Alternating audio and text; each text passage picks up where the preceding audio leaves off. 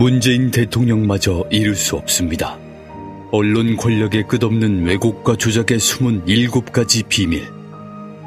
제대로 알아야 끝까지 지킨다. 조기숙 정치학 박사의 팩트로 파헤친 보고서. 왕따의 정치학. 위즈덤 하우스 미디어 그룹.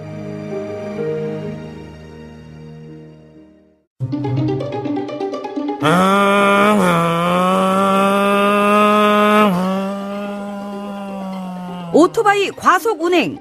빠라바라바라밤 빠라바라바라밤 지그재그 고개 운전. 아우 답답해 에이 에이 보호장구 미착용. 이륜차 운행자가 증가하면서 교통사고도 증가하고 있습니다. 특히 이륜차 사고는 충격을 흡수할 차체가 없고 곧바로 전복 사고로 이어져 사망률도 매우 높습니다. 규정속도 준수, 인도 주행 금지. 그리고 이륜차 운전자의 안전띠, 보호장구도 꼭 착용하세요. 이 캠페인은 TBS와 안전보건공단, 서울지방경찰청이 함께합니다.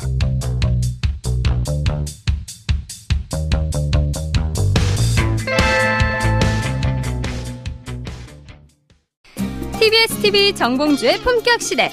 귀로만 듣지 마시고 눈으로도 보세요. 시민의 방송 TBS TV는 IPTV, 케이블 TV를 통해서 시청할 수 있습니다.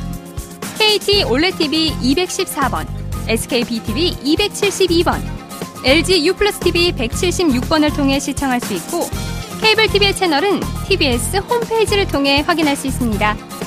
구글 플레이 스토어, 앱 스토어에서 TBS 앱을 검색 다운로드 받으면 24시간 어디서나 TBS TV를 시청할 수 있고요. 유튜브, 네이버 TV, 다음 TV 팟을 통해서도 시청 가능합니다. 정봉주의 품격 시대. 이젠 눈으로도 보세요.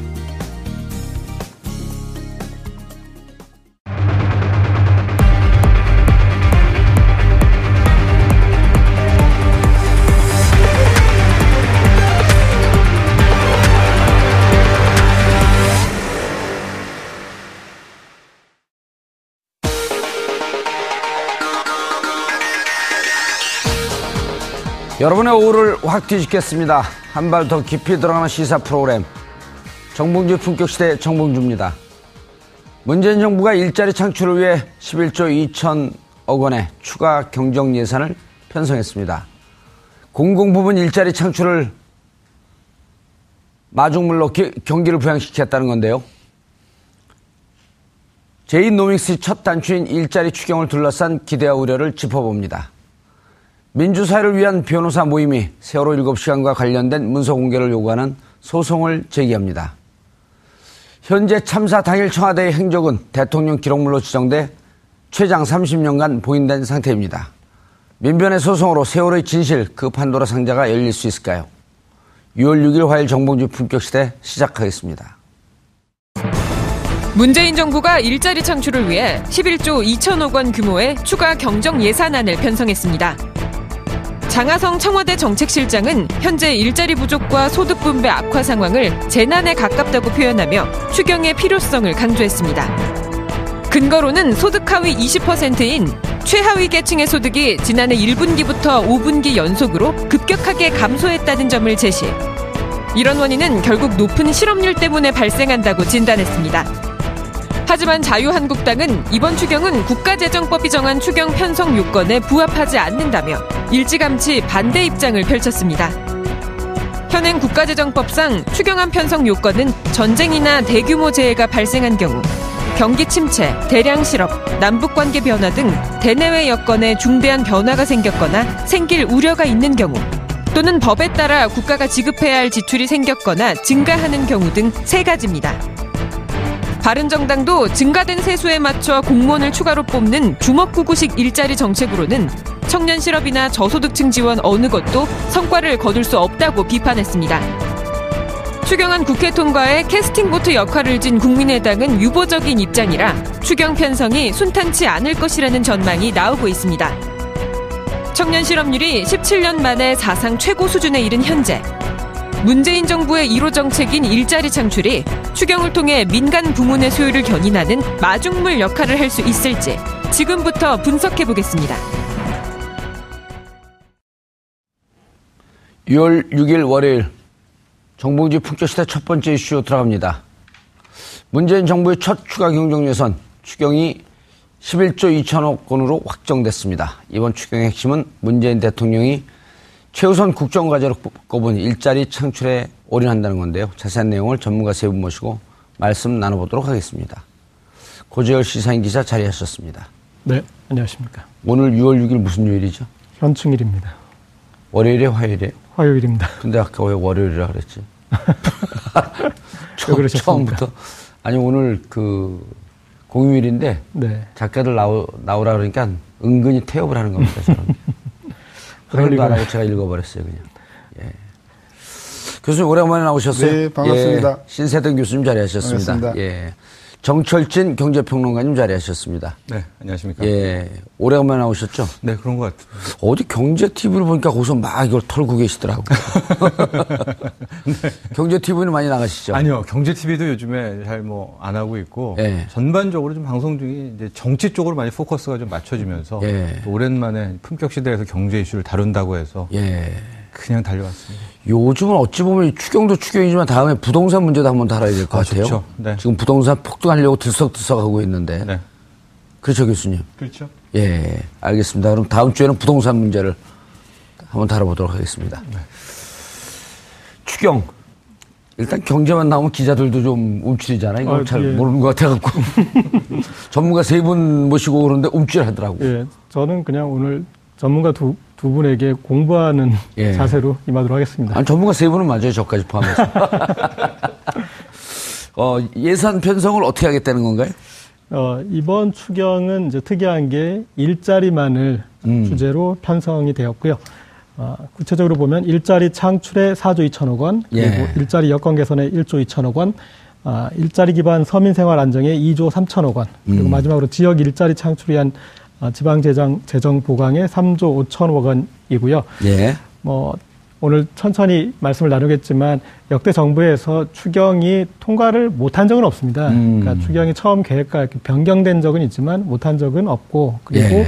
어, 지금 야당의 반대는 음, 제가 봤을 때는 이 추경이 통과되기 위해서 또 야당이 원하는 바도 좀 들어달라라는 그런 음. 큰 틀에서는 일단 이제 그렇게 보시면서 어, 전- 대체적으로 어, 이 살펴보시면 될 것 같습니다. 야당이 원하는 바는 가뭄의 가뭄 대책에 따른 주로 이제 농촌 지역에서 지역 예산 좀 달라 이런 거 예. 아닌가요? 네. 예. 근데 가뭄 예산도 있긴 있어야 될 텐데. 지금 뭐 이- 가뭄이 예. 지금 갑자기 추경으로 반영할 만큼 아, 이제 국가 재난 상태냐? 그렇죠. 이제 거, 거기에서 약간 좀 이견이 있을 수 있어서 만약에 이제 가뭄이 이거보다 더 심해진다. 근데 오늘 좀 비가 오고 있긴 합니다만 예. 더 심해진다면 또 가뭄을 자체로 이렇게 극복할 수 있는 이제 그 긴급 예산이나 그런 것도 편성할 수 있을 것 같습니다. 예. 교수님이 경제 이슈를 갖고 국회에서 토론할 때 보면요. 주장하는 사람과 반대하는 사람 양쪽 주장이 다 맞는 것 같아요. 그죠. 예. 이게 세상 만사가 다 그렇죠. 세상 만사가 다 옳고 그런 부분이 섞여 있는 거죠. 예. 그래서 어느 부분을 더 중요하게 보느냐에 따라서 음. 관점이 뭐냐에 따라서 예. 철학이 바뀌는 거죠. 예. 그래서 어, 이번 추경도 보면 이제 관건은 국회에서 이게 통과될 것인가 하는 문제인데 아까 우리 고 기자님 말씀대로 사실 역대 정부가 뭐 어, 추경을 한 번도 국회에서 반대해서 저지된 적은 없어요. 예. 아니, 꼭 있어 왔고요. 또 하나 재밌는 거는 매 정부가 출범하는 해에는 꼭 추경이 있어 왔습니다. 음, 그 일종의 선물 같은 건가요? 어떻게 되는 건가요? 일종의 뭐 선물이라고 하기보다는 이런 거죠. 우리가 이번에 임기를 시작하는데 올해 예산은 과거 정부가 한 거 아니냐. 그래서 아. 새 술은 새 포대에 담아야 된다. 아하. 그러니까 뭔가 새로운 돈이 필요한데 예. 이 부분은 추경으로 편성하겠다. 이게 98년, 2003년, 2008년, 2013년 13년. 지금 계속해서 뭐 어떤 정부는 뭐 두 번, 세 번, 두 번, 세 번 한 적도 있는데요. 예. 그래서 매년 있어 왔기 때문에 결국은 지금 뭐 야당이 반대를 한다고 하지만 음. 결국은 반대하는 논리대로 과거 정부에서 자기네들이 추경을 해온 그런 그 경력을 아. 갖고 있기 때문에 예. 저는 그런 부분에서는 어쨌든 논리적으로는 좀 약할 거라고 봐요. 자, 조금 모순적 반대를 하고 자기, 있다. 자기 모순적인 예. 거죠. 이번에 11조 2천억 예산 편성한 그 규모는 어떻게 보셨어요? 지금 이제. 숫자로 보면 역대 다섯 번째예요. 98년도 음. IMF 이후에 다섯 번째인데 예. 어 근데 사실은 지금 11조 2천억 원을 예를 들어서 20년 전에 음. 또는 뭐 10년 전에 음, 이 김대중 정부 때나 아니면 뭐 이명박 정부 때의 그 1조하고 1대1로 비교할 수는 없으니까 예. 사실은 지금 11조 2천억이라고 하는 것은 과거 수준으로 우리가 평가를 다시 해본다고 하면 5위가 아니라 뭐 한 7위, 8위권 내려가는 아, 거다. 돈의 가치가 좀. 떨어졌으니까. 예. 저는 그래서 그 자체를 가지고 뭐 5위다, 뭐 4위니까 이게 크다, 작다 이렇게 논란하는 것은 별로 경제적인 실익은 없고요. 음. 예. 이 내용이 어디에 투입되는가 하는 부분이 중요한데 역대 그 추경은 대부분 인프라에 집중됐었어요. 어, 기간 시설. 예. 뭐 기간 시설이라 그러면 그래도 좀 매력적이라고 한데요. 최경환 때는 뭐 했냐면은 복합 리조트라고 해가지고 예. 관광단지 개발하는데 뭐 투입하겠다 뭐 그런 추경 예산을요? 그렇죠. 예. 음. 그 2014년도 추경이 이제 그랬다고 예. 기억이 되는데 어쨌든 이번에 추경은 규모보다도 내용을 일자리 쪽에다가 방점을 뒀다는 것이 굉장히 저는 소위 우리가 자주 쓰는 파라다임 시프트다. 예. 파라다임 시프트고 여태껏 해왔던 추경하고는 본질적으로 성격이 좀 다르다. 저는 그런 면에서는 평가는 하고 싶은데 그 내용을 우리가 조금 이따 들어가 보면 음. 예. 이게 과연 그러면 일자리인가 아하. 그런 부분에 있어서는 저는 조금 어, 어, 어, 어, 납득이 가지 않는 그런 부분이 있어요. 예를 들면은 뭐 그 여러 가지 그 사실은 그 복지에 관련된 지출들 예. 이런 것들을 예를 들면 노인들한테 지급하는 돈을 조금 올려준다. 예. 그걸 가지고 뭐 일자리 창출이라고 하는 것은 저는 그런 유의 말하자면은 어, 어, 어, 예산은 과거에도 쭉 있어 왔었거든요. 저는 그래서 막 일자리 창출 추경이라고 음막 수용은 하면서도 그 내용을 들여다 보면 사실 과연 그런가 더 재밌는 것은 공무원들을 위한 추경이라고 했는데요. 그렇죠. 12,000명이라 예, 했는데요. 예. 금년에 공무원들 채용에 들어가는 돈은 80억밖에 안 돼요.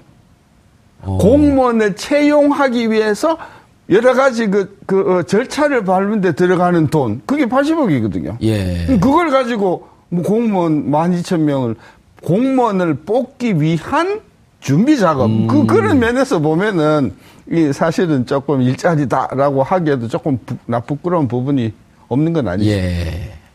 알겠습니다. 정, 정평론가님. 어, 11조 2천억 예산을 어떻게, 추, 그 추경 예산을 어떻게 확보하겠다라고 하는 계획도 나와 있죠? 네. 예. 이 부분에 있어서는 일단은 여권 정부에서는 굉장히 잘했다는 쪽으로 발표를 하고 있거든요. 왜냐하면 자신들이? 네, 11조 아, 그럼 2천억 자신들이 내용을 보면 잘했다 그러죠? 못했다 그래요? 그 보통 그러니까 예. 이제 이런 거죠. 적자 국채. 그러니까 국채를 발행해서 아하. 적자 재정을 써서 예. 음. 추경에 쓸 돈을 땡겨 오는데 이번 11조 2천억의 좀 내용을 좀 보면 올해 역시 좀 부동산도 하락이고 담배세 인상이 이게 크니까 최근 음. 예. 2년도 그렇고 올해도 역시 초과 세수가 나올 것 같다. 그 중에서 아. 8조 8천억을 미리 당겨 쓰겠다라는 게 있고 예. 작년에 초과 세수가 되면서 남은 돈이 한 1조 천억 원이 있습니다. 그걸 음. 세제 잉여금이라고 하는데 이거를 갖다 붙이고 또그 정부 입장에서는 국회 동의 안 받고 이렇게 기금을 좀 약간 쓸 수 있습니다. 예. 의원님 더 잘 아실 테니까. 예. 그걸 한 1조 5천억. 그러니까 합치니까 지금 11조 2천억이 나왔는데 예. 그래서 지금 뭐 인류 산무다 해서 일자리만 있고 SOC 없고 적자 국채 발행 없던 이제 산무를 음. 자랑을 하고 있는데 맞죠. 이것도 굉장히 건전한데 예. 제가 만에 하나 한국당이라면 그러니까 제가 야당이라면 음. 이 부분에서도 좀 반론을 제기할 수가 있는 게 기본적으로 이렇게 초과 수사, 세수가 나오잖아요. 이 초과 세수라는 게 나오기가 굉장히 힘듭니다. 음. 이게 최근에 2년 3년간 나온 거는 정말 이 급격한 담배세 인상, 담배세 흡연자분들, 예. 그다음에 부동산의 뜬금없는 대화랑 여기 에 양도세 이게 터트리면서 갑자기 나온 거기 때문에 정략적 정상적으로 재정을 운용한다면 빚 갚는 데 많이 써야 되거든요. 지금 이제 국가 부채도 이미 우리도 협의의 국가 부채도 60% 되는데 예. 지금 그거를 다시 쓰겠다라고 하니까 실질적으로 국민들 입장에서는 여기에 대해서도 분명히 반론을 제기할 분들이 계신단 말이죠. 그래서 분명히 이번 적자 국채 없이 발행한 것도 높이 평가를 해야 되지만 또 여기에 대한 반론이 전혀 없는 것은 아니다. 이렇게 얘기를 할 수가 있습니다. 보통 이런 게 잘못 그, 지금 8조 8천억이 거친 건 아니잖아요. 거칠 그렇죠. 것으로 예상하는 거 아니에요? 예, 그렇죠. 그러나 별 이변이 없으면 아마 올해까지는 이게 될 겁니다. 8조 8천억 정도의 추가 세수가 나올 겁니다. 아마. 이런 거 연초에 부풀렸다가 연말에 정산할 때는 대충 정산하고 넘어가고 이게 일종 그 관행 아니에요? 그게 관행인데 작년도 그렇고 재작년도 그렇고 뭐 부풀려서 해봤는데 실제 그거보다도 더 거치고 더 거치고 하니까 어. 기재부도 최근 2년간은 좀 깜짝깜짝 좀 놀랐을 겁니다. 워낙 세금이 잘 거쳐가지고요. 예, 담배세 특히. 네. 그러니까 그것도 좀 이따도 얘기하겠지만 그럼 또 뭐가 문제냐? 지금 문재인 정부에서는 부동산 규제 카드를 좀 꺼내려고 하고 있거든요. 예. 그럼 이것도 약간 엇박자가 나죠. 예. 그런 부분이 분명히 있습니다. 예.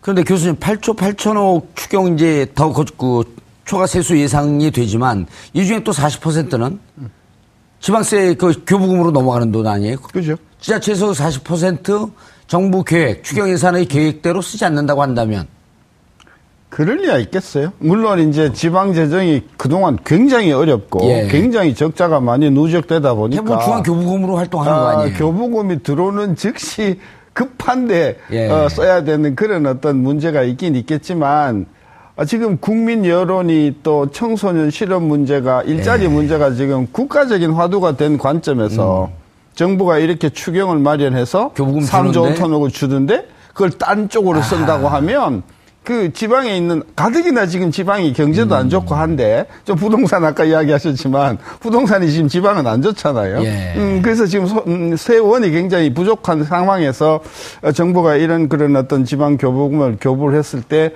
아무래도 어 중앙 정부가 원하는 쪽으로 호응을 하겠죠. 예. 저는 그쪽에서 반란이 일어날 거라고 생각하지 않는데 이제 이렇게 투입되는 돈이 과연 일자리 창출에 마중물이 될 거냐. 예. 아, 중앙이든 지방이든 이- 이것이 저는 관건이라고 봐요. 예. 아까 그 말씀을 좀 해주시죠. 공무원 12,000명을 더 뽑는데 네. 올해는 준비하는데 80억 정도 들어가고 그렇죠. 나머지 예산은 어디다가 다 들어가는 거예요? 그러니까 그러니까 이게 지금 많은 사람들은 올해 12,000명을 뽑는 걸로 알고 있는데 예. 뽑는 게 아니라 지금 뽑는 준비를 하고 뭐 작업을 하고 하는데 투입되는 것이고 막상 뽑기는 언제 뽑는데? 뽑기는 이제 뭐 그렇게 해서 이제 절차가 마련되고 필요한 규정이 바뀌어지고 뭐 공무원 그냥 뽑는 게 아니지 그렇죠. 않습니까? 공무원 총량제 또 걸리고 그러잖아요. 그죠. 그리고 어, 느 부분을 뽑아야 예. 되냐, 어떤 직급을 뽑아야 되냐, 급여는 얼마로 해야 되냐 이런 부분들이 다 정해지고 나서 뽑는다고 하면 실제로 뽑는 작업 들어가는 것은 빨라도 내년 상반기쯤밖에 안 될 것이고요. 실제로 채용하고 투입하는 것은 그래서 급여를 받는 것은 내년 하반기쯤 될 거 아닌가. 근데 그래 놓고 보면 1년 6개월 이제 넘어섰는데요. 그렇죠. 한, 뭐, 최소한 한 1년 정도는 기다려야만 그 효과가 있는 것이다. 예. 전 그래서, 어, 이 부분이 그렇게 뭐, 당장 12,000명을 가을서부터 뽑는 거로 그렇게, 어, 이해할 수는 없는 거 아닌가. 정철준 평론가님, 그리고 당, 야당은 예산 투입에 공무원을 늘린 게 온당하냐라고 하는 원칙적인 문제도 또 제기하고 있어요. 네, 그렇습니다. 이게 뭐 일자리 추경이 갖고 있는 근원적인 뭐 물음이자 근원적인 논쟁인 것이죠. 예, 아니, 국민들이 솔직하게 말씀을 드려갖고, 네. 어쨌든 문재인 정부는 후보 시절에 약속을 했단 말이에요. 일자리 그렇죠. 정부가 되겠다. 네. 일자리 만들겠다. 예. 라고 약속을 해놓고 정권을 잡았는데, 네. 무언가 그에 상응할 만한 정책을 하긴 해야 될 거 아니에요. 그렇죠. 게다가 그 12,000명도 교수님께서 아마 내년 후반이라고 얘기를 하셨지만 예. 그 후보자 시절의 공약의 12,000명은 올 하반기였단 말이죠. 그 다음에 아. 행자부도 국가기획조정자문위원회에 업무 보고 들어갔을 때 제가 알기로는 한 9,000명 정도에 대한 이 TO가도 같이 보고가 들어갔거든요. 음. 예. 그래서 실 한편으로는 이 일자리 추경에 더 올인하고 있는 그 이면에는 그 공약에 대한 예. 특히 올 하반기 12,000명이라는 거에 대해서도 꼭 지키고 싶은 그런 또 대통령의 의지도 함께 반영된 거다. 음. 의지와 현실 어쨌든 충돌할 수밖에 없는 게 현실이네요. 예, 그렇죠. 근데 이제 바로 그 대목이 굉장한 접점이 되죠. 그래서 음, 올해 야당과. 예, 이번 추경에서 12,000명을 뽑고 났는데 예. 그 다음에 또 어려워진다면은 또 추경에서 또 공무원 뽑고 또 예. 추경에서 또 공무원 뽑아야 되느냐 아마 이런 식의 반론들이 나오고 있는 것더 같습니다. 근본적인 질문까지도 가능할 것 같습니다. 예. 그러니까 해보세요. 내가 그- 답변할게요. 아, 그렇습니까?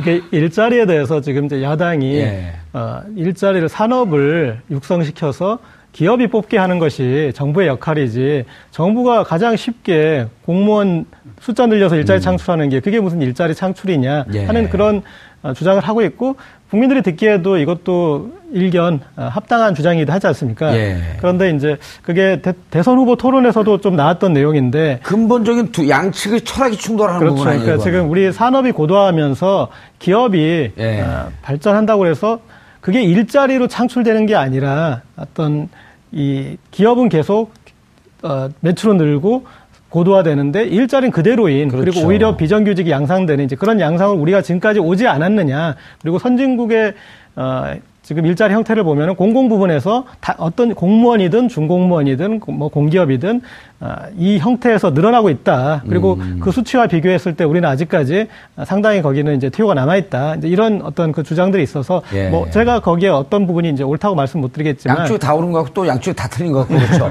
예. 그리고 이제 그래서 저는 사실은 일자리 추경이라는 이 컨셉을 음. 끝까지 지켜낼 수 있느냐 저는 그게 궁금해요. 사실은 어, 그 일자리 추경이라는 지금 단 왜냐하면 이 추경안이 왜곡되지 않게 하기 위해서 이 추경이 필요한 다른 요소도 있겠지만 정부에서는 다 차포떼고 일자리만 했거든요. 예. 그런데 이게 어, 통과되는 와중에 야당의 주장을 들여다보면은 이게 생선 가시에서 살이 다 발리고 가시만 남을 수도 있거든요. 예. 심지어 자유한국당은 올해 2월까지만 하더라도 추경이 필요하다라고 가장 강하게 주장했던 정당이에요. 그런데 지금 무조건 이렇게 반대를 하고 있고 그래서 이 지금 이 일자리 추경이라는 이 단일한 목적을 끝까지 유지할 수 있을지 저는 그게 가장 궁금합니다. 교수님, 기본적으로 그 공공 부문의 일자리도 늘리고 그리고 이제까지 계속 이제 재벌이 재벌 기업에서 수출도 많이 하고 어 수출 수익성도 높아갔을 때도 그런 얘기도 나왔었잖아요. 고용 없는 성장이다. 그리고 사내 유보금 쌓아가는데 일자리 만들려고 하는 노력은 하지 않는다. 이런 비판도 있어 왔- 왔는데 공공 부문의 일자리도 늘리고 민간 부문의 일자리도 같이 경쟁적으로 늘리는 게 가장 좋은 방식 아닌가요? 근데 민간 부분 아까도 우리 이제 고 기자님 지적하셨지만 그게 정답이죠. 예. 정답인데 지난 20년을 놓고 보면 2000년 예, 초서부터 예. 우리 경제는 계속해서 뭐 명목이든 실질이든 성장해 왔지. 않습니까? 예. 근데 특히 대기업 쪽에서는 고용이 계속해서 정체되거나 오히려 감소해 왔단 말이죠. 음. 그러니까 경제가 성장을 해도 민간 부분에서는 일자리가 안 일자리가 만들어지지 않는다. 예. 그리고 더 그것을 가속화시키는 요인이 이제 경쟁력이 더 없고 하니까 제조업체들 같은 경우에 밖으로 나가버리잖아요. 예. 공장이 자꾸 사라진단 말이죠. 그래서 제조업이나 민간 부분에서 일자리를 만든다라고 하는 것이 정답이기는 하나 현재 체제와 현재 레짐으로는 이게 이루어지지 않는다. 이제 그런 이제 그런 그 음. 절박감에서. 예. 정부가 이제 나서서 일자리를 만들어야 되지 않겠는가 이제 칼을 뽑은 건데 저는 철학을 조금 잘못 가져갔다고 봐요. 이번에 그 추경의 철학을. 예. 일자리가 중요한 게 아니고 국가가 마땅히 해야 할 서비스 중에서 지금은 상당히 부족한 부분이 있다.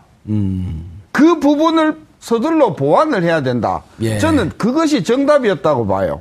그럼 그, 그 보완하면서 거기에서 일자리라고 하는 것은 파생되는 그건 따라 나오는 거죠. 그러니까 일자리 부족이라고 하는 것이 질병이 아니고 예. 질병의 징조란 결과. 말이에요. 결과란 결- 예. 말이죠. 그러니까 저는 이렇게 보는 겁니다. 지금 우리 국방에도 그렇고 교육에도 그렇고 보육에도 그렇고 안전에도 그렇고 상당히 많은 공적 서비스가 필요하단 말이에요.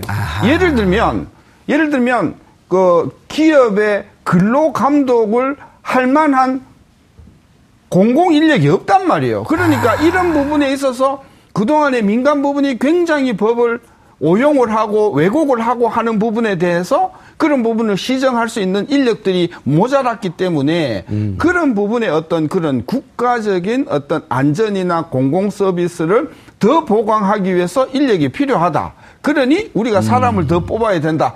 이게 이 정부가 그렇게 나갔어야 되는데 그냥 일자리가 없다는 사실 부분에만 매달리다 보니까 아, 지금이라도 방향을 조금 틀어버리면 안 될까요? 그러니까 저는 예. 아까 우리 고 기자님이 이 일자리라고 하는 이 드라이브가 예. 5년 내내 갈 수 있는가? 저는 야당도 그 부분에 있어서. 그 부분에 예. 있어서 저는 핵심 그, 어, 어, 원칙은 뭐냐면 지금 한국 정부가 성장하면서 그동안 우리가 음, 등한시 해왔던 안전 부분, 복지 부분, 여성의 인권 부분, 또는 교육의 부분 많은 지금 복지에 예. 그런 어떤 공백이 있는데 이 부분을 우리가 음, 메꾸기 위해서 우리는 인력이 필요하다. 시스템도 강화하고 그렇죠. 그 시스템을 강화하기 위해서는 인력이 부족하니 그 부분에 인력을 충- 충당하자. 충분한다. 저 이렇게 나가야 되는데 음. 뭐 그냥 그냥 공무원들 아. 그냥 더 뽑자 하니까 바로 그냥 그러면 공시생만 양산할 거냐. 젊은 애들이 전부 그럼 공시 쪽으로만 빠질 거 아니냐. 예. 이제 그런 비판이 난다. 저는 그래서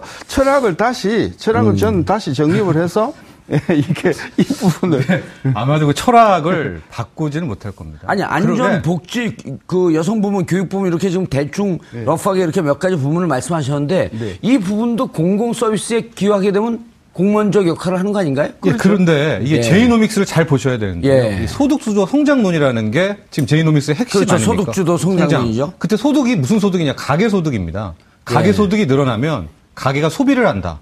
그러면 내수가 살아서 한국 경제가 성장한다는 거예요. 예. 그러니까 기 이전까지 우리가 한 30년, 40년, 50년간은 수출 대기업 주도 성장이었거든요. 예. 그거를 이제 제이노믹스가 바꾸겠다는 첫 번째 원년이 시작이 된 건데 가계 소득을 늘리는 가장 핵심을 문재인 경제팀은 고용이라고 봤기 때문에 음. 지금 기승전 일자리, 기승전 고용, 무조건 고용, 고용, 고용 하고 있는 거거든요. 방금 이제 이게 왜 말이 안 되냐면은 이 소득주도 성장에 대해서 실은 정면으로 비판하는 쪽은 좌파 경제학자들입니다.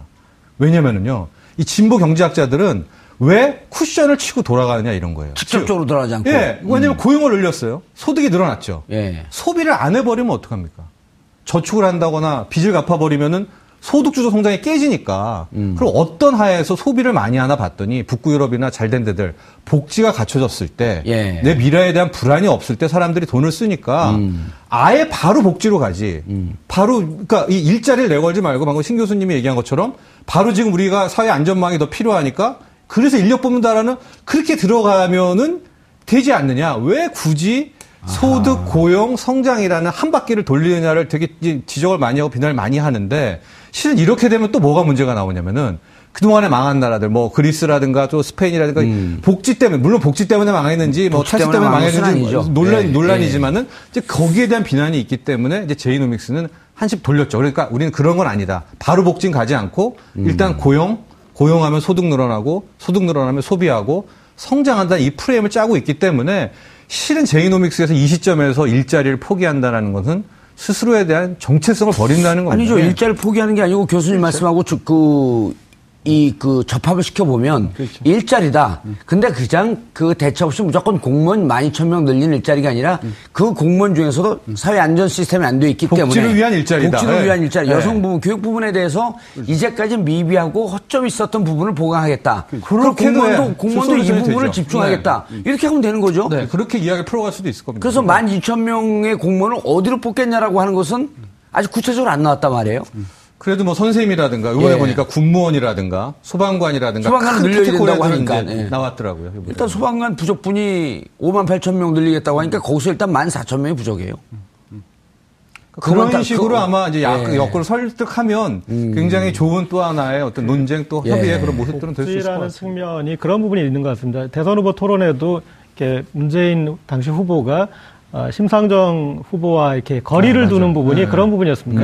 이런 이제 그 복지주도 성장하는 게 이제 어떻게 보면 좌파 경제학자에서는 거의 이렇게 이제 어, 그쪽으로 어떤 의견이 거의 통일되다시피 했는데 어, 문재인 후보 입장에서는 가장 공격받기 쉬운 것이죠. 그렇죠. 그렇게 해서 네. 그리스처럼 복지- 복지 파퓰리즘이다. 그렇게 다 퍼주기. 해가지고 망하지 않았느냐 이렇게 예. 가기 때문에 그래서 사실은 여기에서도 어떤 일자리라는 단일 컨셉으로 가고 이게 복지로 가버렸을 때 또 그렇게 해서 나라가 음. 비판을 비난을 좀 네. 비판을 좀 적게 받을 수 있으니까. 그렇죠. 그래서 이번에는 그냥 일- 하고 아마 제 생각에는 이제 그런 복지주도 성장이나 이런 것까지 그림을 그릴 수 있는 건 이번으로 해서 어느 정도 어떤 이 성과와 또 한계가 보여졌을 때 그 다음 이 대통령이 주장할 수 있는 바가 되지 오히려 않을까. 야당이 이렇게 일자리 늘리면서 그 일자리를 좀 체계적으로 지금 우리 사회에 가장 필요한 부분을 균형적으로 막 균형 맞추면서 일자리를 좀 늘려가자라고 하는 거에 대한 디테일 그러니까 그 미세한 부분에 대해서 합의가 있으면 우리가 동의하겠다 이렇게 하는 게 더 맞지 않을까요? 그렇죠. 그렇죠.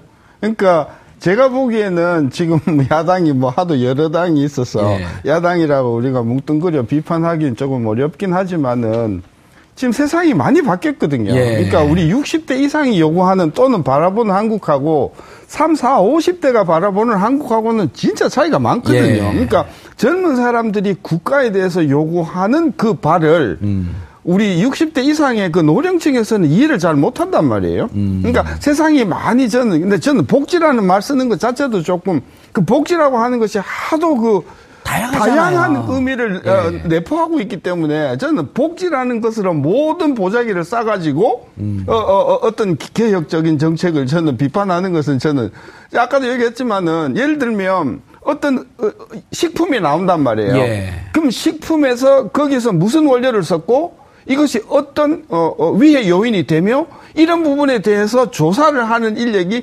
식약청이 태없이 부족할 거라는 이야기죠. 예. 그러니까 새로운 음식이나 새로운 약이나 새로운 제품들이 나왔을 때 그것이 국민들한테 어떤 장래적인 위해를 끼칠 것인가에 대한 그런 부분에 대해서 심도 있는 연구를 할 능력이 안 되기 때문에 음. 자꾸 그 어, 지난번에 가습기 같은 사태들이 앞으로 안 일어나라는 보장이 없단 그렇죠. 말이죠. 기술은 점점 더 발전되고 그러죠. 안전 규- 안전 규정을 삭삭 피해가는 기술, 그런 기술들이 그렇죠. 나올 그리고 텐데 새로운 것들을 시도하는 부분에서 새로운 것들이 우리 인체에 어떤 해를 끼치는가에 대한 충분한 연구가 없이 나오는 것들이 너무 많기 때문에 그런 부분에 있어서의 어떤 인력이나 또는 그 검사 체계는 충분히 우리가 보강될 필요가 있고 예. 저는 그런 부분에 대해서 투자를 하고 하는 것은 이것은 미래 사회에 어, 다른 나라에도 그런 기술을 우리가 전파할 수 있는 그런 어떤 잠재적인 소위 신산업이기 때문에 이런 예. 부분에 대해서 우리가 과감하게 인력과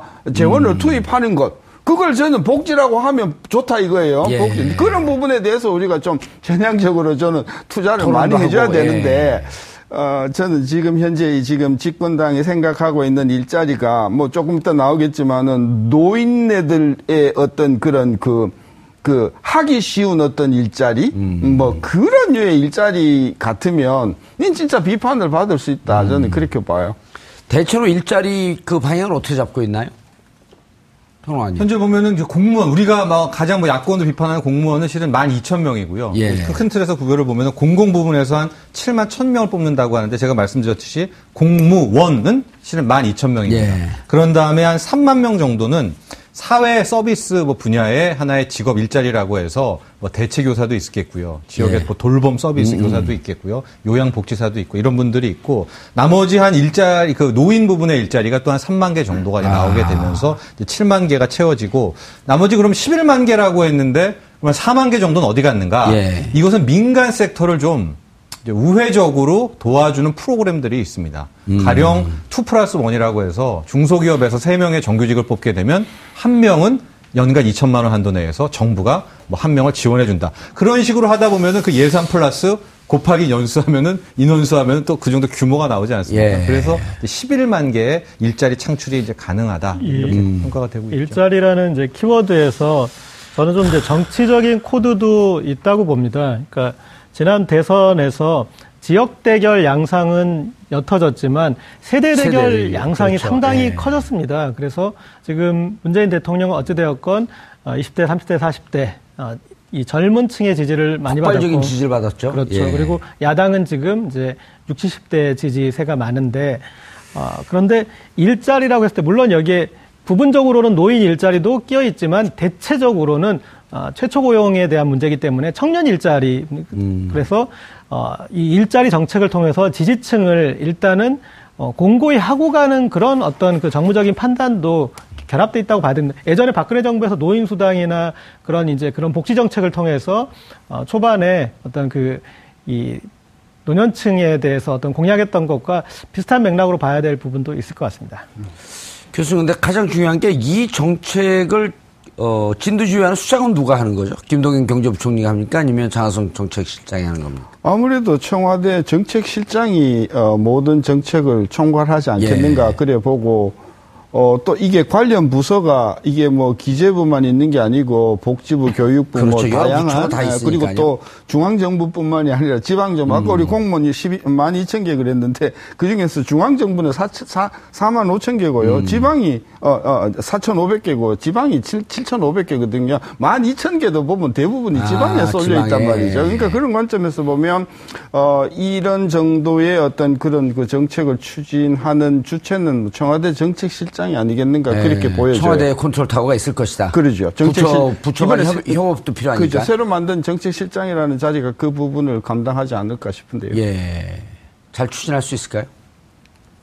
어 일단은 뭐 국회를 통과할 것인가? 음. 저는 그 부분이 가장 관건인 것 같고요. 예. 또 야당은 또 이거 뭐 순순히 순순히 넘겨 어, 줄 것 같지 않아요. 예. 어, 저는 그런 관점에서 상당히 의회에서 어, 감론을박 그 그러는 과정에서 금액이 조금 깎일 가능성이 저는 다분히 있다고 음. 보고 야당이 이걸 가지고 뭐 완전 보이콧은 못할 것이다. 예. 왜냐하면 아까도 그 세대 간의 어떤 그런 불만도 있고 하니까 또 기본적으로 공공 서비스에 대한 국민적인 요구가 있고 하니까 이것을 전적으로 어 보이콧은 못 하겠지만 음. 상당 부분이 상처를 좀 내는 쪽으로 해서 저는 아. 이 추경은 통과되지 않겠는가 저 그렇게 전망하는 거죠.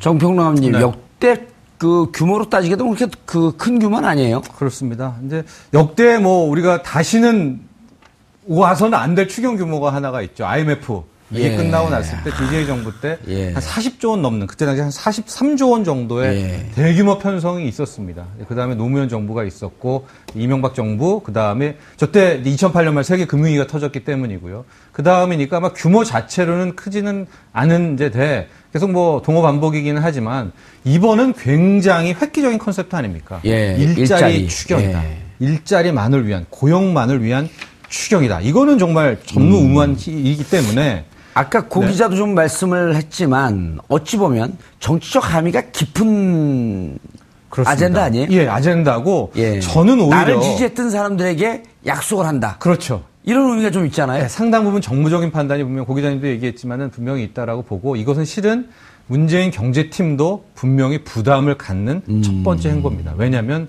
이게 우리가 안 가본 길이거든요. 예. 대한민국 역사상 우리가 수출 대기업 주도 성장이었지 언제 이 가계소득 주도 성장이라는 걸 가보지 음. 않은 그 길이었고 그 길의 첫 걸음을 공공부문 일자리, 공무원 뭐 공공부 섹터의 일자리라는 걸 통해서 첫 발자, 발걸음을 떼는 건데 예. 뭐 야권에서 어떻게 어떻게 하더라도 결국 통과가 되겠죠. 통과가 음. 될 텐데 과연 이것을 1년이 지난 내년 이맘때쯤 내년 6월 말쯤에 그때 당시에 이게 어떻게 됐나에 대한 평가가 나왔을 때 예. 이게 알고 봤더니 별로 내수에 기여한 바가 없네. 뭐 소비 음. 성장에 대한 뭐 지표도 안 나왔네. 이런 식의 부담이 나오면 실은 이것은 오히려 문재인 정부 경제팀도 상당히 부담이 되거든요. 제가 왜 음. 이런 말씀을 드리냐면 만에 하나 SOC로 추경을 가잖아요. 이건 눈 감고 한 0.2% 0.3% 포인트 성장률 잘 나옵니다. 일단 땅을 한번 파면 예. 무조건 경제 지표는 잘 나오게 돼 있거든요. 근데 이렇게 일자리를 늘린다는 이 추경이 과연 뭐 한국 이번에 예. 기재부는 0.2% 포인트 GDP 성장률 을 높인다라고는 했지만 이것은 실은 야권 못지않게 여권에서도 굉장히 부담이 될 수밖에 없다. 이게 첫 걸음인데 예. 소득주도 성장의 첫 번째 실험인데 이게 이제 6개월 뒤, 1년 뒤에 아, 이게 잘안 나온다면은 이, 이 아웃풋이요. 그것도 약간 큰 위험이기 때문에 그런 부담을 감수하고 지금 이 첫 걸음을 내딛었다. 또 이런 평가도 함께 내줄 수 있겠습니다. 저는 어, 이 정치하시는 분들은 아웃풋에 대한 부담은 별로 없으실 거라고 생각을 해요. 그러니까 이게 맞는 건 아니지만, 그러니까 어, 어떤 얘기냐면 그때 그러니까 하고 욕 먹는 거하고 못 하고 욕 먹는 건 되게 다릅니다. 근데 이번에 만약에 못 한다면 못하게 한쪽이 욕을 먹게 되지 않습니까? 그다음에 하고 결과가 안 좋아서 욕을 먹을 수 있는데 하고 결과가 안 좋았을 때는 얼마든지 결과가 안 좋은 이유에 대해서 설명할 수 있는 것들이 이 이 칼자루를 진 쪽이기 때문에 저는 이제 좀 많다고 보고요.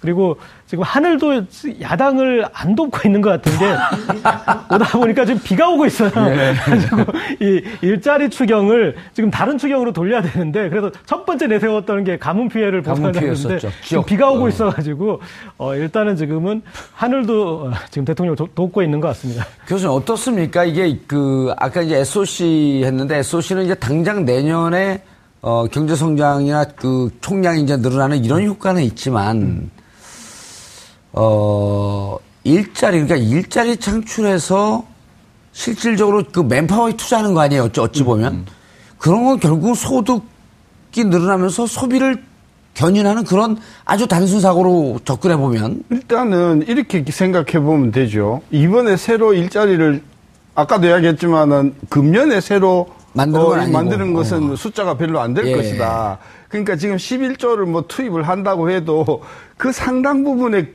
금액은 실질적으로 뭐 어, 내년으로 이연될 가능성이 큰데 어쨌든 어떤 사람이 100만 원을 이번에 이 예. 정책의 효과로 받았다고 합시다. 그 100만 원을 다 쓸 거냐? 다 쓴다고 하면 그만큼의 소비가 내수가 살아나겠죠. 다는 안 쓰겠죠. 다는 안 쓰겠죠. 예. 왜? 이분이 예를 들어서 이자를 내야 된다. 예. 그럼 또 이자 내는데 또 빚을 갚아야 된다. 예. 빚을 갚는다든지. 뭐 이렇게 하다 보면은 실제로 소득이 100만 원이 들어가도 이것이 실제로 금년 또는 내년에 내수에 예, 소비 진작에 미치는 효과는 아까 그래서 건설보다는 훨씬 더 효과가 적게 나올 가능성이 크고요. 금년에 나오는 것은 0.2, 뭐 내년에 어, 나오는 것은 0.5, 뭐 쳐서 합해서 11조라는 게 우리나라 전체 경제에서 차지하는 포션이 0.7%니까 11조를 그냥 넣었을 때 경제 성장률은 총액이 0.7% 성장을 하는데 금년에 한 0.2, 내년에 0.5 정도로 나눠진다고 보는 것도 그 도- 소득을 받은 사람들이 그걸 다 쓰냐 마냐에 따라서 근데 프리드만 음, 밀턴 프리드만이 아주 굉장히 중요한 이야기를 했거든요. 예. 이게 100만 원이 내 주머니에 생기면 아 이게 영구 소득이다. 앞으로 죽을 때까지 계속 나오는 거다고 하면 과감하게 써요. 근데 이거 언제 끊길지 모른다고 하면 안 쓴다는 거죠. 거죠. 예. 이제 그- 그래서 일본의 90년대 중반에 어떤 그런 어떤 경기 부양 정책이 어마어마한 재정 적자를 유발하면서도 결국은 경기 어, 어, 활황에 기여를 못했다라고 하는 것도 그 돈의 수혜를 받은 사람들이 그걸 다 그냥 쥐고 앉아버리니까 저는 그래서 이번에 일자리라고 하는 것이 소득을 증대시킨다고 했을 때 그게 경제 성장에 효과를 기여를 할 것인가 아무도 안 가본 길이니까 예. 가봐야 한다. 그러나 그렇게 만만, 만만하게 장밋빛 인생은 예. 장밋빛은 아닐 거라고 보는 거죠. 예. 국회 통과도 그것도 어려울 것이고 예. 예, 뭐 나- 논란이 있을 것이고. 알겠습니다. 아, 문재인 대통령이 어, 제시한 첫 번째 정책 어, 일자리 어, 공공부문의 일자리를 위해서 11조 2천억의 공 어, 추경 예산을 편성하겠다라고 하는 어, 현 정부의 아, 주장 그리고 국회 통과 아, 앞으로 문재인 제이노믹스 첫 발을 어떻게 어떻게 뗄지 어, 지켜볼 일이겠습니다. 정봉주의 품격 시대에서는 여러분의 소중한 의견을 받습니다. 샵 5400으로 주제 맞는 다양한 의견 문자로 보내주시기 바라겠습니다. 100원의 정보 이용료가 부과됩니다. 한 발 더 깊이 들어가는 시사 분석 여러분은 지금 생방송으로 진행하는 정봉주의 품격 시대와 함께하고 계십니다. 오늘 방송 좋았나요? 방송에 대한 응원 이렇게 표현해주세요. 다운로드하기, 댓글 달기, 구독하기, 하트 주기. 더 좋은 방송을 위해 응원해주세요. 그리고 2부도 함께 해주세요.